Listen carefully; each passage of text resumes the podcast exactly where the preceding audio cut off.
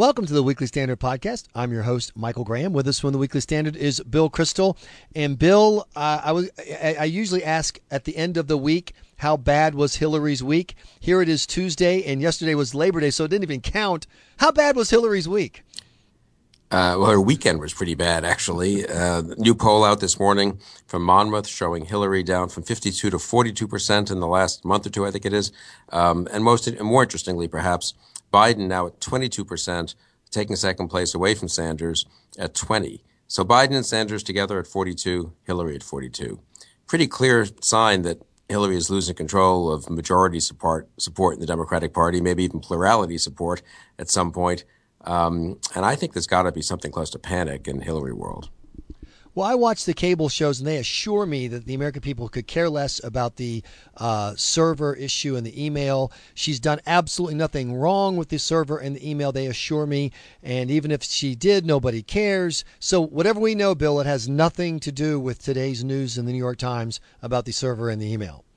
Yeah, there are two amazing stories in the New York Times this morning. One uh, about the server and email, which do seem to pretty conclusively show that she had classified material on her uh, unsecured private secret server.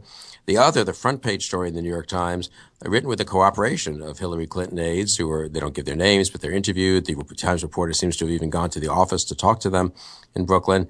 And they're going on about how they're planning a spontaneous overhaul of Hillary's image. She has to have more humor, uh, more heart. And they go on about how they're, they're, they're telling her how to look friendlier and smile more it's really you can't make it up. I mean, the idea that it's one thing to do that.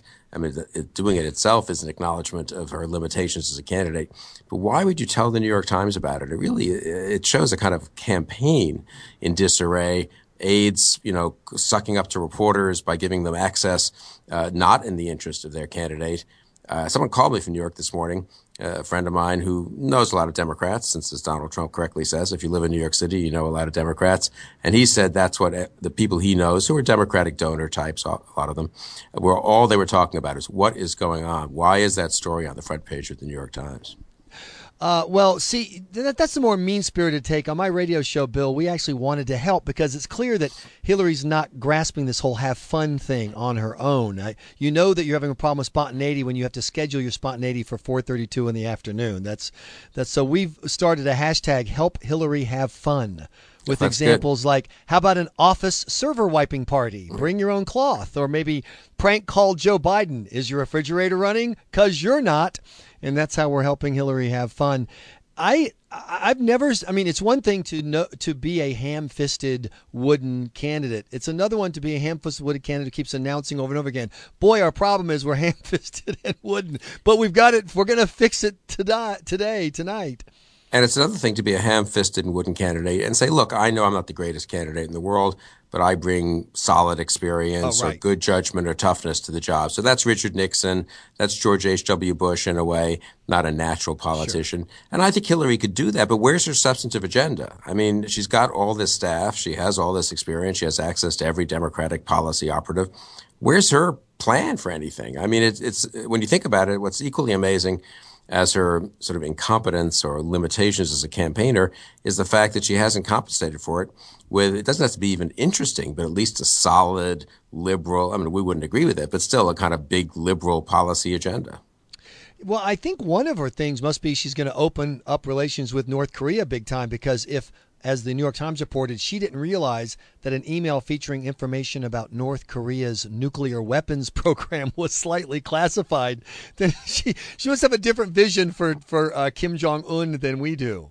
You know, the, that article was interesting. I, I, I didn't obviously one would have to really uh, find out more. That's what's going to happen presumably over the next weeks and months. But the, the, the, Hillary camp is spinning it as well. Different departments would judge things to be of different sensitivity and might apply different classifications. The Times story made it sound to me as if this was a document that had come over from one of the intelligence agencies right. with a top secret classification. Not that it was a question of whether this material should have been classified. If that's the case, then we're really in deep, I mean, she is really in deep water. She's in legal deep waters, not just in political deep waters. But I also think that this is one of the pieces of the story that as the story develops is going to stick. Because when people say oh she had a server it wasn't as secure people well, what does that really mean? It was in a bathroom. Okay that's funny. But when you say north korea nuclear weapons top secret all of a sudden people, oh, you mean that's the kind of stuff she was sending out on AOL.com? Okay, now I get what's really at stake. I get now this isn't just some you know diplomatic. We were going to negotiate from the left side of the table versus the right. This is oh nukes, North Korea, hello, big time. Yeah, and I do think it though combines with this server, which which remains extraordinary in the sense that other people have gotten in trouble for occasionally using their Gmail account to send no- notes at night when they're not in the office or whatever. Though if you're Secretary of State, you have a classified computer at home as well. But nonetheless, um, uh, you know, sending a note that they shouldn't have sent or whatever sort of sloppiness of mixing the either the private and the public or the classified and the unclassified. But when you go out of your way to set up an entire um, private server that isn't part of the State Department system, you're just asking for trouble. So in that respect, it's not. This isn't an inadvertence. This isn't a bug that sort of is a problem with the, her server. This is a feature of the way she chose to conduct herself as Secretary of State. I agree, and the uh, national security implications, you know, uh, uh present an opportunity for Republicans. They make people nervous. I, have heard a new kind of theory popping up uh, on the viewing Trump issue as this is really about security and strength for America, strong America. And the num- what is the number one foreign policy story for us in the United States? Obviously, the migrant story in, in Europe is a big story, but for us, it's the Iran deal. And now Hillary simultaneously has to deal with what, how she's going to handle this. My question for you is if the Democrats stop there from even being a vote up or down on approving this deal. If they now that they have 41 votes in favor of the deal, is that good or bad for the Democratic Party and for Hillary in particular? Well, first of all, there'll be a vote in the House, and that'll get about every Republican and about 20, 25 Democrats. So that'll be a pretty overwhelming 265 to what's the math, 180 type vote in the House to disapprove the deal. It goes to the Senate. Maybe the Democrats will succeed in filibustering it.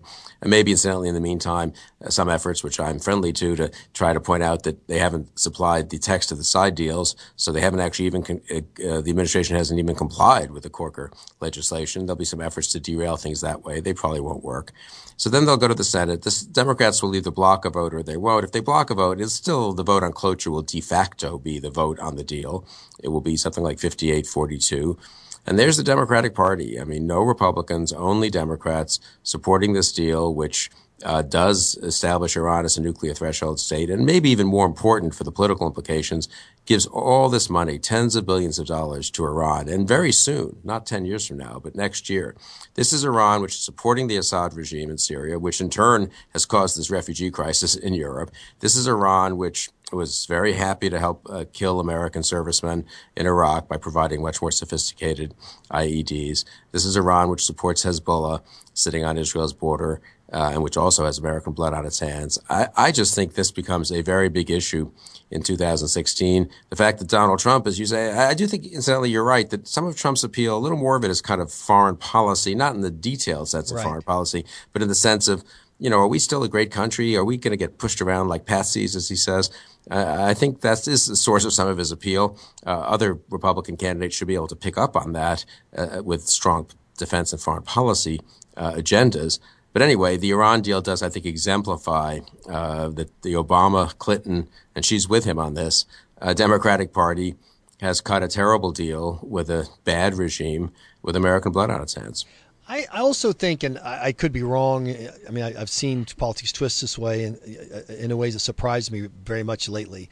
But to say not only am I going to sneak this treaty through as a non-treaty, and everyone knows it's a treaty, but I'm going to, in, in, the, in spirit, renege on the deal. The deal was you'll at least get to vote on it before I laughingly ignore you. to go one step further and muscle it through. I mean, this is already a, a, a, perception for the Obama administration that they truly view themselves as extra legal in every sense. They just do what they want, and who cares what the law says. And I, on an issue this important, where there's so much passion, to say we Democrats won't even let there be a vote on this. I know you mean the cloture vote will be a vote to a degree, but the symbolism of that, I think, could energize more of the we've got to have a change and make it add yet another brick to the back of Hillary Clinton or whoever the nominee is. No, I agree with that. And if you think about Obamacare was put pushed through exactly. using dubious parliamentary tricks on a straight partisan vote. The immigration executive orders were defended on straight partisan votes in Congress and certainly are dubious legality and constitutionality for that matter. And now we've got the Iran deal. So I, I do think the Republican candidate, if there is a decent Republican candidate in 2016, and I'm hopeful there will be one, uh, shouldn't have a very hard time saying running against that. And unless these deals, unless Obamacare suddenly starts working great and the Iran deal turns out to work well, which I neither of which I expect, I, I think it does give the Republican a basic advantage in the 2016 election. And that brings us to the last question, which is the is this election shaping up to be at all about policy, or is it really going to be about approach and style? And I don't mean just the showbiz style. I think Donald Trump, you know, people focus on that. But uh, once again, I don't think that's the part of his style that's appealing. That's what gave him a launching pad. But the part of his style that's appealing is America wins, everybody else loses. It's that simple. Everyone knows whose team I'm on.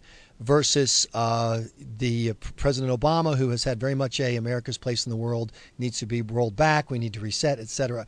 Is it going to break down? Do you think to that kind of election? And if it does, doesn't that give the Republicans a really strong position to run from?